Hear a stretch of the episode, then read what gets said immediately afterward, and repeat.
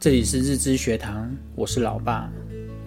大爱电视台刚播完《你好，我是谁》，是一部描写慈济曹文龙医师与失智团队的真实人生电视剧。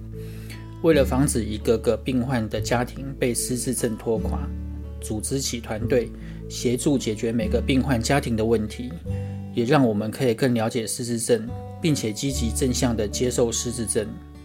失智症分为两大类型。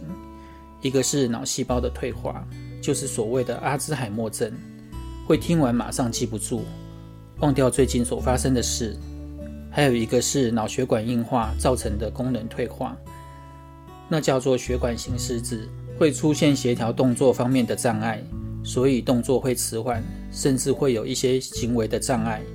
所以这两个症状表现不一样，用心去分辨，可以分辨得出来。家人面对失智症最大的难处，应该是表面上知道他失智，但心里并没有真正明白他已经失智了。然后用正确的态度及方式去处理接下来所发生的事，尤其是去理解患者现在的想法是什么，因为他跟我们一样担心害怕。我们要先让自己的情绪及心态稳定下来，才有可能成为好的照护者。我们的人生是从零慢慢累加到一百，而失智却是从一百逐渐递减到零。我们都是从无理取闹到可以控制好情绪，也是从不会走路到会跑跑跳跳，都是父母用耐心及永不放弃的心态陪伴我们成长，没有错失任何一个关键时刻，才有今天的我们。现在他们的时间已经开始往回走，将会慢慢回到无理取闹，回到只会哭闹。慢慢开始行动不便，最后回到不会走路。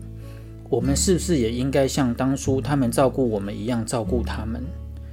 因为无论退化到什么程度，他心里都还有我们，就像孩子表达不出来一样。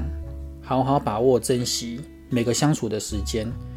陪孩子成长只有一次，同样陪父母慢慢老去也只有一次。希望对你们有帮助。我们下回见，拜拜。